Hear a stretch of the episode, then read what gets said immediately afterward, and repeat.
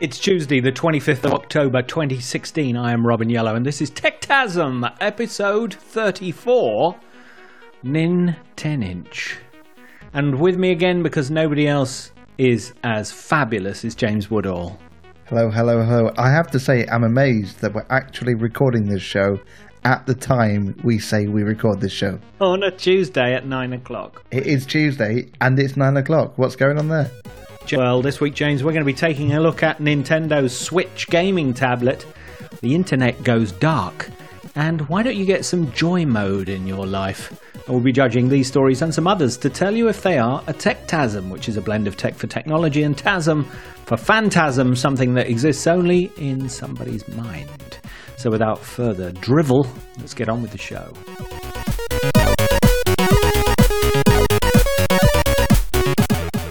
James, Nintendo have released the Switch, and it's exactly what all the rumours said it would be. In short, it's a tablet-based game platform with detachable controllers that can dock at home and display games on your TV. Now, they had a 3-minute video on YouTube which launched the product, which showed the Switch working in various different ways.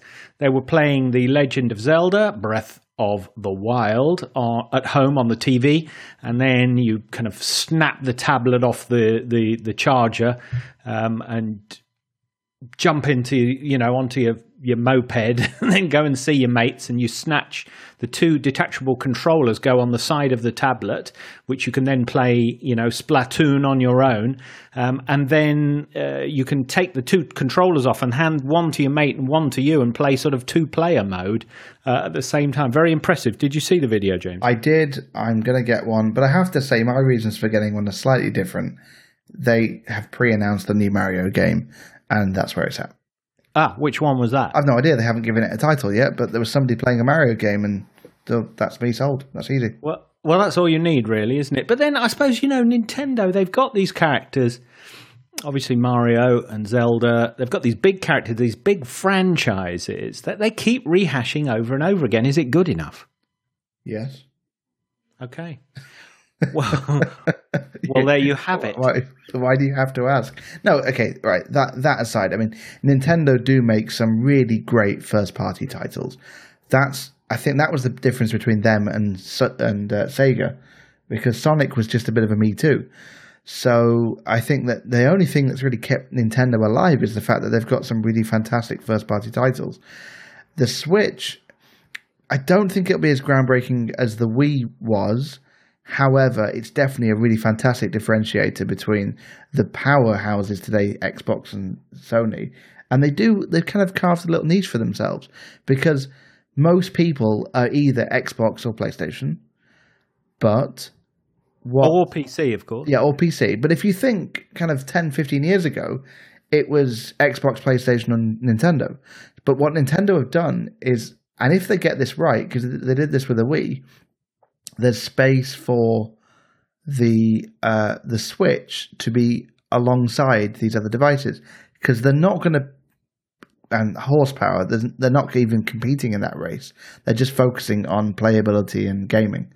Well, NVIDIA have announced that the Switch is powered by a Tegra processor, so you know it's going to have actually pound for pound or milliamp hour per core is going to have a lot of power on that little tablet. So while it's small, it's going to be pretty good. Yeah, but obviously a Tegra is a mobile optimized processor, whereas a PS4 and an Xbox don't need to worry about that because they're always plugged into a power supply. Yeah. So but it is a modern new processor. I don't know which Tegra it is, but it's going to be the latest model, of course. And the PS4 graphics chip's been knocking around for a few years now, hasn't it? Yeah, it has. But the point is, though, Nintendo are not competing in that race, but they've got enough of a differentiator for them to not need to. If you think back to when the N64 came out, they were competing in that race, you know, against the PlayStation, and actually I think that was just it, really, wasn't it? It was the PlayStation and the because Xbox wasn't out then. The Sega Saturn. Oh, the Saturn. Oh, and the Dreamcast. Yeah. Okay. Oh, Dreamcast. I think it was called the Saturn in the US, Dreamcast in the UK. No. They were different things. Oh, were they? Yeah. Oh, well, the Dreamcast. Oh, really? So Dreamcast was a global brand, was it? Yeah, yeah, it was. It was, and it was it was their final. The Saturn. They rushed the Dreamcast because the Saturn didn't do very well. It was terrible. But anyway, that serves them right. I think Nintendo can turn their fortunes around with this because it's got enough interest about it, and the price point will be very attractive because there's not too much going on here. I think it's really interesting if they can focus on the. Cooperative play, I think they'll do really, really well. But I mean, you know, there was in the video he's put the controller, the hand controller, kind of splits into two and attaches to the side of the tablet when it's in sort of tablet mode. Yeah.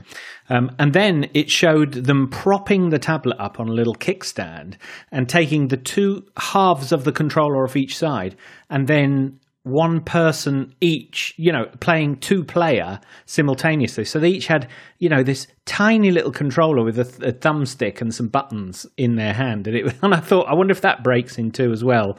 So kids can play and then babies. And then before you know it, the thing just disappears into tiny pieces, a bit like Project Ara. Yeah, I think it's innovative. I want to see it. I mean... I hope they get that kind of clicky mechanism right because that kind of stuff does wear out quite quickly. But, hey, maybe that's a bit too much for this episode. Well, the Switch is due in March 2017. That's all we know. You think it's going to be a hit clearly, don't you, James? Well, it'll be a hit in kind of my household. So, but let me just, before we finish this one, I've got two words to say to you. Well, actually, one word and one letter. Wii U.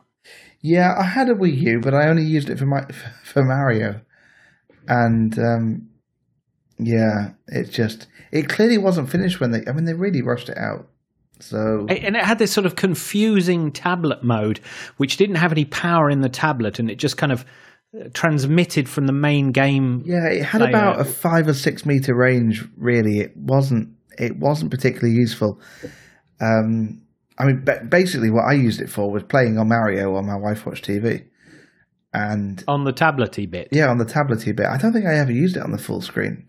But, oh, really? But I only ever had Mario for it, and nothing else really interested me. You know, it's funny that they're doing this. They did put that game out on Android, didn't they? They didn't use... There's a Mario game coming out on iOS in December called Super Mario Run. I would have thought that's where their future lies in Android gaming, but I suppose nobody's really made any money doing it, have it? It held such promise, Android and iOS gaming, but nobody really ever delivered a sort of killer title. No, but there's only probably about 5 or 6 companies that are really kind of getting paid quite well for it, and it's all the people you'd expect, you know, EA, Ubisoft and so forth.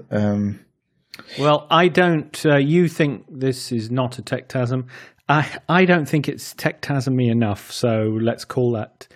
2 times this is going to succeed.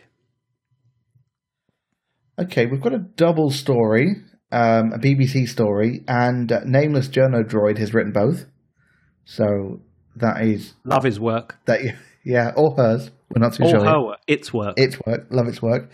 And this is all about the cyber attack that happened over the weekend. I don't know if this affected you or not, but... It did, yeah.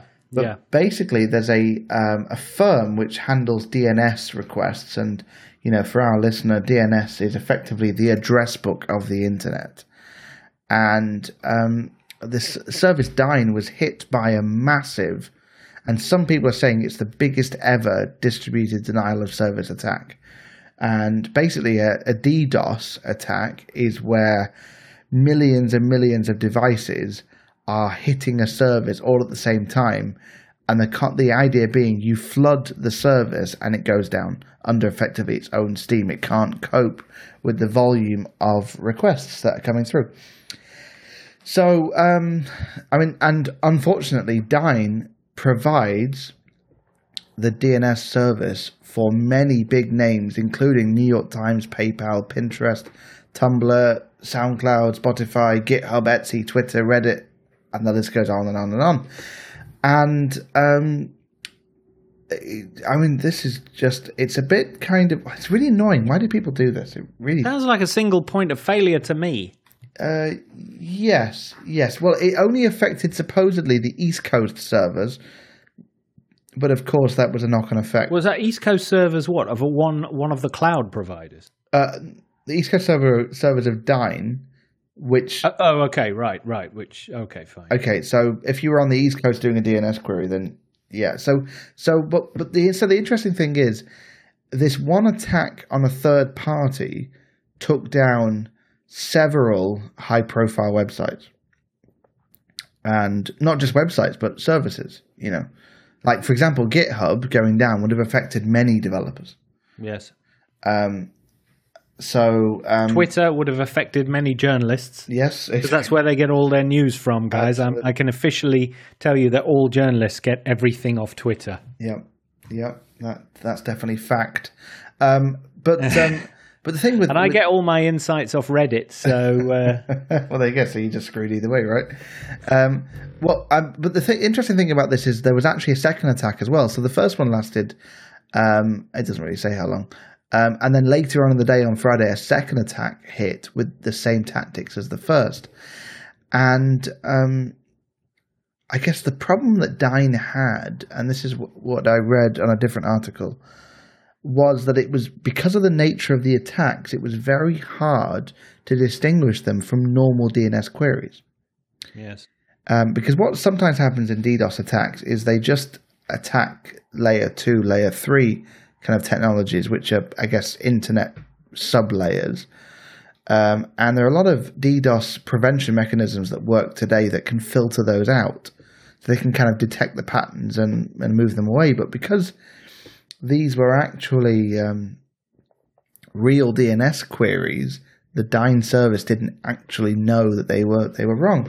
But what ended up happening, I mean, as this story progressed over the next couple of days, and this was further into the weekend, some companies were saying this was actually the work of those IoT devices, like your home cameras and, you know, Internet of Things devices you got lying around your home.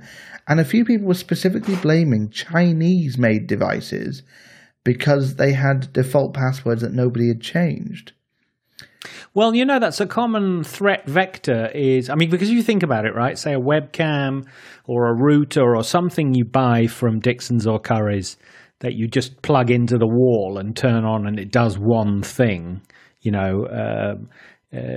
Even some of these power switches, Wemo and Philips Hue, these are computers with IP addresses and... crucially, firmware that doesn't change much. That means that, and invariably based on some variant of Linux, which could have been very old and could have a very old vulnerability in it, once the bad actor gets access to it, these things are open to potential exploitation. Now, they're never going to have a massive amount of power, but once they get inside their house, inside your house, they can do a lot of damage. And also, you know, legions, Nest thermostats, you know. Yeah. I'm not saying there are any vulnerabilities with Nest thermostats. I'm just saying that, you know, there could be millions of them out there that could be used, as you said, James, for these denial of service attacks by all acting at a certain time and in a certain way. But my question, James, is why do it? Why did they want to take the internet down on Friday? I don't know. You know, I mean, what purpose? What were they trying to hide from plain sight? Was there something going on somewhere else which meant that they had to do that? You know, were they trying to rob a bank? I don't know. No, I don't think we'll ever know the answer to that question. But or was it just a bit of fun? Well, who knows? I mean, there's a further twist, though, to this story, which is the Chinese government has defended its own product firms, saying that it is threatening legal action against organizations and individuals making false claims about the security of Chinese-made devices. But what I would say is, do you remember, cast your mind back 10 years ago or so, when you bought a home router, it came with a default password and you were encouraged to change it. Now what happens when you buy home routers is they've all got randomly assigned passwords, and you get a little card in the box that tells you what your password is and whatever else, and all that, all the kind of external facing remote access tools are turned off by default. I think, and this is going to be impossible to manage, but I'll throw it out there anyway, maybe there should be some kind of, as part of, say, FCC checks or the EC checks, why can't they have security certifications that go with it? Because if a camera has got a default password, it's clearly going to be insecure, because what the Chinese government is doing is blaming customers for not changing their passwords. But hang on a minute. Most people who buy these products are not technically focused. They don't know to do that. So I think the problem is with firmware updates. Now, no, I think the problem is with the manufacturers. They should put random passwords in when they... Well, that would help. Well, yeah, no, that would stop it altogether. Well, yes and no. Just because you've got a password doesn't mean that you're safe. You know, it depends what ports are open, whether you can SSH in or FTP in. There are all sorts of things that... Sure, but if it's all behind a password, an FTP, SSH or whatever, if it's all behind a password, then, okay, I'll give you an example. Well, the most secure, James, of course, the most secure devices are devices which do not offer username and password. They are certificate-based. So username and password is not offered as an option to authenticate to the device. You need a certificate to do it. Or second factor. But you see, the problem is, the reason why we have passwords, everybody, of course, is because it's a convenient way for us to access our devices. There's always that battle between security and ease of use. And how often, if you buy, I'm looking in front of me, I've got an 8-port Ethernet hub. How often do I need to access that device, get onto the firmware?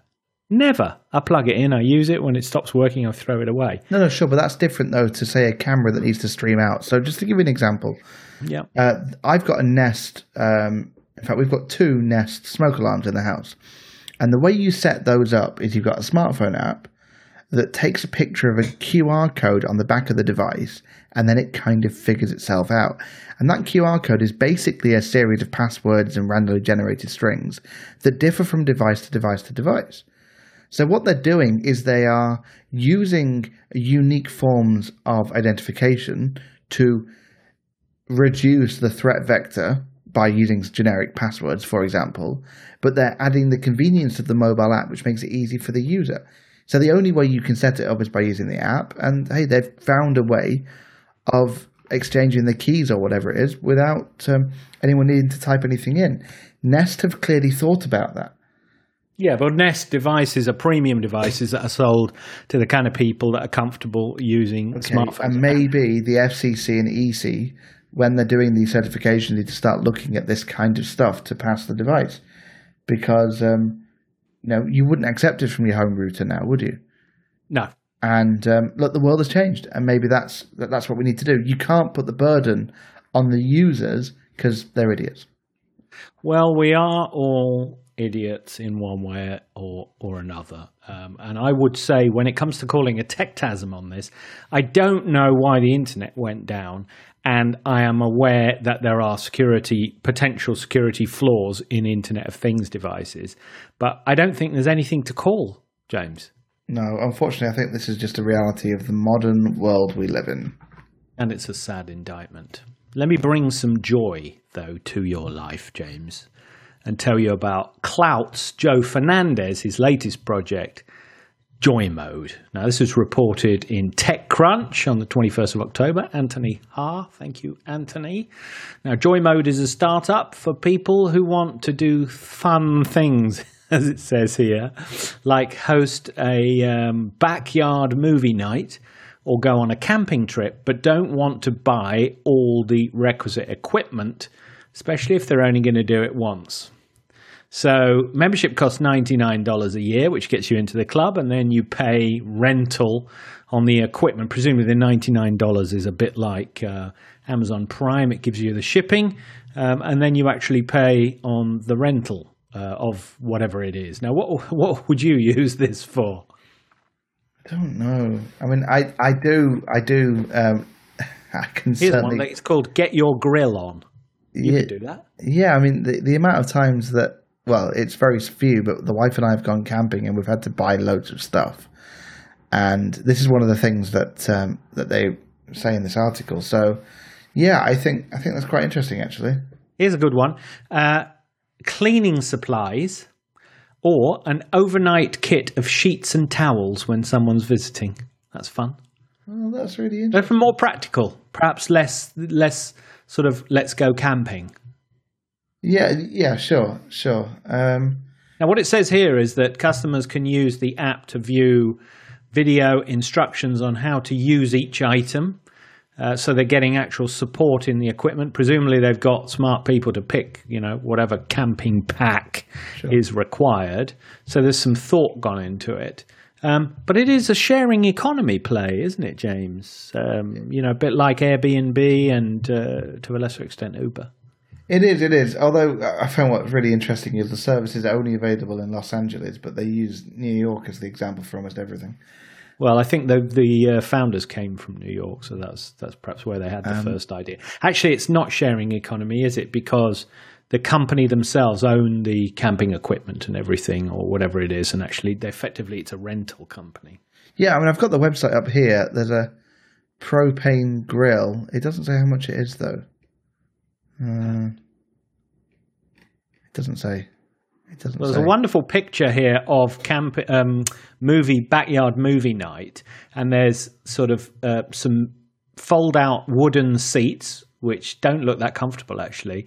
A little table with an outdoor lantern. There's a string of light bulbs, clearly a sort of temporary projection screen, presumably a projector tucked away somewhere as well. I don't know whether the flowers and drinks and peanuts are part of the experience as well. Well, actually, no, it is. I'm looking here on the Backyard Movie Night package, and you get a screen, a projector, speakers, a retro popcorn machine. That's clearly what you want. You need it. Low chairs, blankets, more blankets, tables, an air couch. Now, that's clearly happening. A fire pit, a folding table, a cotton candy machine, wow, a frozen margarita maker, a professional photographer, what do you need that for? And a Joy Mode boost. What's a Joy Mode boost? It's some kind of chocolate bar. Oh, a Joy Mode agent will reach out and make your reservation to coordinate delivery and pickup in more detail. I don't know, it sounds like a lot of effort. Well, they did get $3 million in funding, led by Homebrew. Yeah, but to be fair, people back winners, though, don't they? I mean, if this guy had sold a company before, he could have had any kind of brain fart and got money for it. Clout was his company. That was a kind of aggregator of your social value, which would monitor your Twitter feed and who's following you and how fabulous you were. The most ghastly thing possible, but it got a lot of traction, didn't it? A lot of people. There was a period of about 6 months, a few years ago, when everybody had it on their phone and looked up their clouts. Your clout score has gone up. Who cares? Yeah. Get a life. Yeah, well, I mean, wow. I mean, Lithium Technologies bought it for $200 million. So I'm guessing the founder did pretty well out of that. Call it, James. This is a massive Techtasm. It's massive. It's a 9 out of 10 straining Techtasm. It is. It's just pulsating Techtasm. We will never see this in the UK. We're far too smart and far too reserved, to be honest. Definitely. Well, can we move on quickly? Please. To Reuters. Jessica Tunkel has been writing about, and you've probably heard this in the news, how AT&T, they call it a merger, but they're effectively going to buy Time Warner for $85 billion. With a B. Ridiculous. I mean, it's half cash, half stock. But interestingly enough, okay, AT&T only have $7 billion in cash on hand. Oh, interesting. So, well, the markets must like it. Yeah, definitely. I mean, they've already had $120 billion in debt, so yeah. Everything's funded by debt, James. Yeah, this is very true, very true. But basically what's happening is 5G is coming, okay, as we all know. I mean, I know 4G is the big thing at the moment, but 5G is just around the corner. And effectively what AT&T is doing is looking up to shore up their customer base because a lot of people today are unhooking. They don't have cable TV subscriptions anymore. And although Time Warner has a great cable service, that to one side, what it does have is great content. Because, of course, it's got HBO, it's got CNN, it's got TBS, it's got TNT, plus it's got the entire film franchise of Warner Brothers, including, you know, Harry Potter and you know, Harry Potter. Yeah, Harry Potter and Harry Potter. And Harry Potter 2, yeah. Return of the Potter. That's it. But of course, being election season, Donald Trump has come out and said it's too much concentration of power in the hands of too few, which I have to say, generally, I would not like to listen to Donald Trump at all, but I think he's got an interesting point here, because AT&T last year bought DirecTV, which is a satellite TV provider in the US, for $48.5 billion. So what this is going to do is, if it goes through, and of course it's with the regulators at the moment, it's going to create a company that has your mobile phone, your TV, and loads of content as well, all under the same brand. And well, of course, Time Warner are quite, they're not new to this. In 2000, they merged with AOL, which is now considered by most academics and universities to be one of the most ill-advised corporate mergers on record. So they've got a history of this. And again, you're buying into the back catalogue. So AT&T are bringing modernity and future-looking telecoms to an old catalogue and a movie studio, which is increasingly being, is becoming a sort of ping-pong ball bouncing around the table of investment by tech companies. Everybody wants the content, they want the talent. I'm not sure that AT&T are as progressive as other companies. I'm not sure Time Warner are as progressive as other companies. Therefore, it could be ill-advised again. As for 5G, that sounds like a red herring to me. 5G as a technology merges 4G with Wi-Fi and ultra-wideband into one sort of seamless thing. It doesn't provide any magic new silver bullet for providing telly to a neighborhood, from a balloon or from a mast.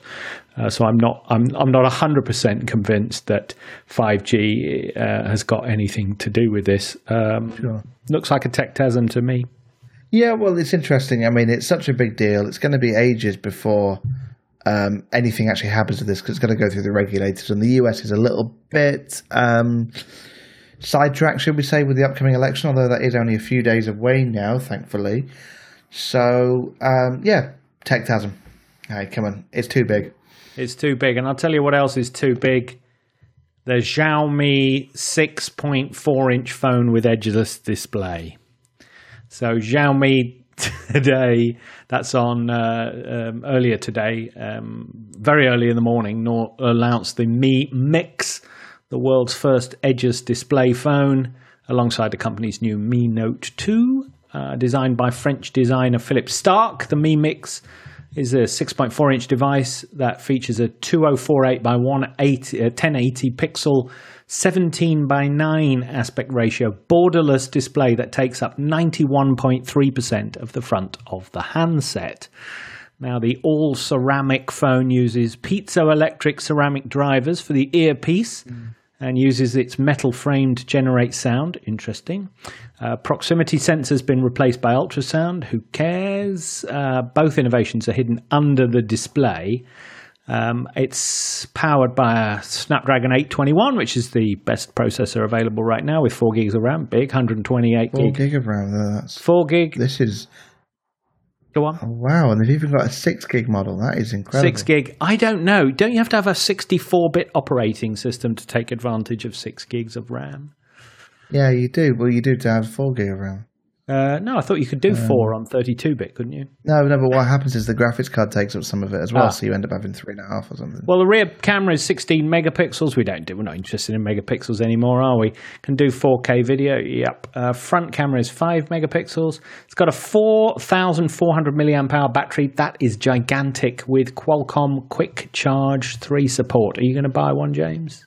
No, of course not. No. But surely... hang on, Android has been 64-bit for ages, surely.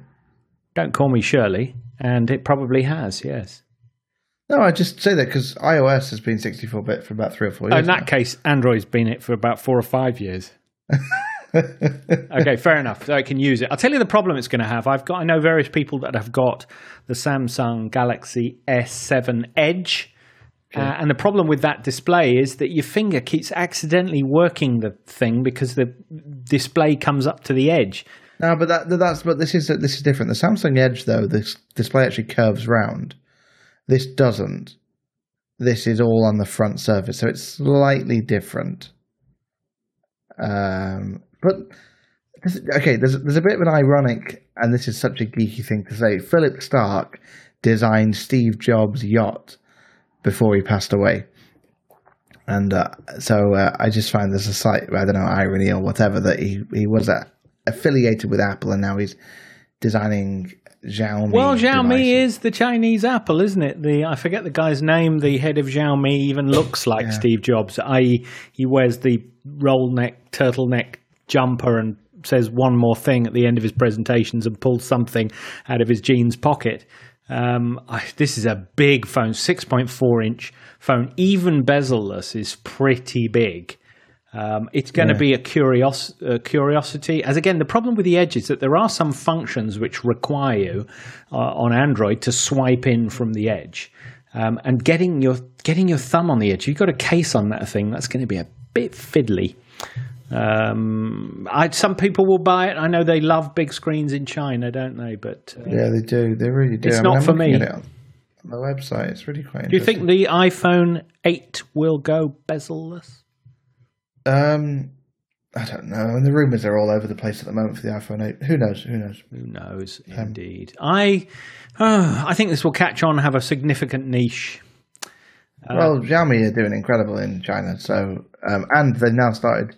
Based on our conversation about Google several episodes ago, they've now been moving into here. So yeah, well, it's interesting. Good, well done, Xiaomi, for listening to us. Yeah, that's good. Have we got anything else, James? Yeah, just really, really quickly. BBC, actually, Zoe Kleinman. So BBC not named as Joanna Droid. Well done, Zoe. Yeah, well done, Zoe, for being good enough at your job to get your name on the story. Smartwatch sales. Sharp decline. They've declined 51.6% year on year, according to a new report by IDC. Interestingly enough, the Apple Watch is the market leader, but they only shipped 1 million units in the third quarter. I thought that... Oh, look, I'm a firm believer in wearable tech, as you know. I thought that the smartwatch would be an interesting taster into it, but it seems it's just not biting. Well, I think it has bitten. That's the problem. People who were interested in smartwatches bought one. They bought an Apple Watch, or they bought an Android Wear watch, or even the Pebble, or any of the other various wearable devices, Nike or Microsoft or whatever it was. And I think they bought them and they haven't broken. Because, watch operating systems have got to be quite reliable. They don't really do much, and therefore the upgrade cycle isn't that important. So I think that, I think this market will bump along and has found its natural level. It's a shame. I have to agree with you, though. I've got an Apple Watch 1. I'm aware of the 2, but I'm perfectly happy with my 1. I don't feel the need to want to get a 2. Because I don't see what it could do any different. It tells the time, and it's got my notifications on it, and that's what I use it for, notifications. Well, that's right. And of course, when it comes to functionality, there's only so much you can do on a tiny screen, and they pretty much hit it out of the park functionality-wise when these first slew of devices launched. The ability to do notifications, simple replies, fitness tracking with a heart rate monitor. There were a range of devices that could do that from the get-go, and things haven't really changed. It's not like a phone where they can do all sorts of other things like NFC sensors, accelerometers, barometers, edgeless screens, that sort of thing. I suppose the challenge for watches is that kind of evolution to a thinner, lighter device that lasts longer on battery, and that will require some changes to physics and chemistry to occur before it makes a leap forward. So I suspect a new technology, be it battery or screen technology, will emerge, which will allow smartwatches to suddenly get smaller and better. And that will perhaps stimulate more demand. But at the moment, I think it's, I kind of predicted this is where it would be. I got the first smartwatch, Android Wear one, when it came out, used it for 2 weeks, and I knew it wasn't going to change my life. Was that the Moto? It was the LG G-Watch, actually, or Gwatch, as I called it. And it was great. That didn't catch on. It didn't. It's not a very attractive device, but it's caught on, you know, with a certain, especially fitness trackers, you know, like heart rate monitors. I think the niche devices are really good, and like the Fitbits and whatever, they clearly are doing very well. I think just the all singing, all dancing smartwatch, I think they just haven't found their... So a failure by Apple's standards, a success by everybody else's.